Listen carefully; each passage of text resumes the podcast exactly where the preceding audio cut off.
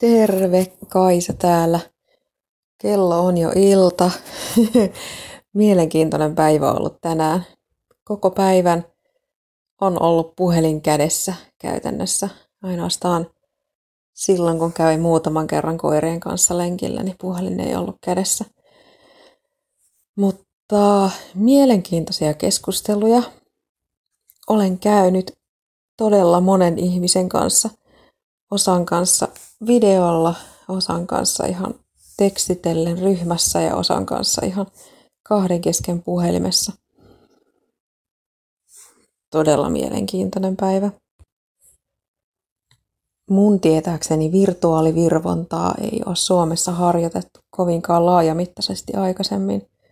Tänään oli sellainen päivä. Mulle tuli aika monta videota, vir- virtuaalista virvontavideota, mikä on tosi hauskaa. Pizza sulle, palkka sulle. Törmäsin myös tutkimustulokseen siitä, kuinka läpiveto sisätiloissa, jos on useampi ihminen, niin kerran tunnissa vähentää niitä pieniä hiukkasia, joita hengityksen mukana tulee ilmaan, pieniä vesipisaroita tavallaan, jotka jää leijumaan tunneiksi ilmaan, niin kun muistaa tuulettaa säännöllisesti, niin ne mikrohiukkaset lähtee liikkumaan ja poistuu siitä tilasta ulos. Tällä tavalla voi siis vähentää riskiä saada jonkunlainen tartuntatauti niiltä muilta ihmisiltä, joita siinä tilassa on.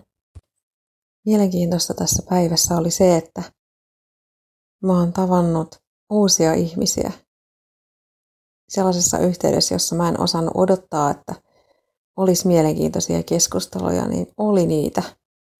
Oli kiinnostava kuulla, mitä jollakolla täysin tuntemattomalla ihmisellä, jonka nimeä mä en edes tiedä, vaikka mä keskustelen hänen kanssaan, niin voi olla.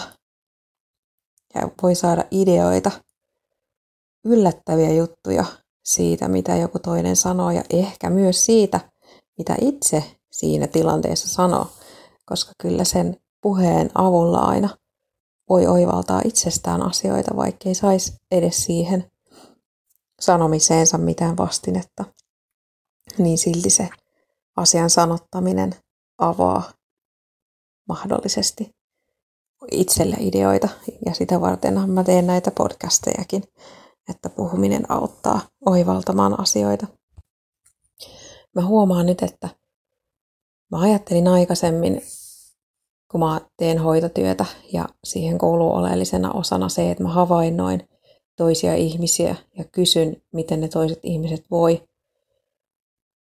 niin sen, että nyt kuitenkin, kun mä en ole töissä, vaan olen suljettu tänne sisälle, että en saa tavata fyysisesti ketään pari viikkoon, että mä itse asiassa nyt keskustelen kuitenkin ihmisten kanssa enemmän kuin silloin, jos mä olisin töissä, koska se on aika yksipuolista, että mä tarkkailen ja sitten se toinen ihminen taas tulee tarkkailuksi. Mutta nyt sitten ollaan siinä tilanteessa, että se keskustelu on enemmän vastavuorosta. Ja mielenkiintoinen havainto on se, että kuinka eri tavalla se vie multa voimia ja kuinka taas toisaalta eri tavalla se tuo mulle jotain merkityksellistä, merkityksiä ja ajatuksia ja oivalluksia.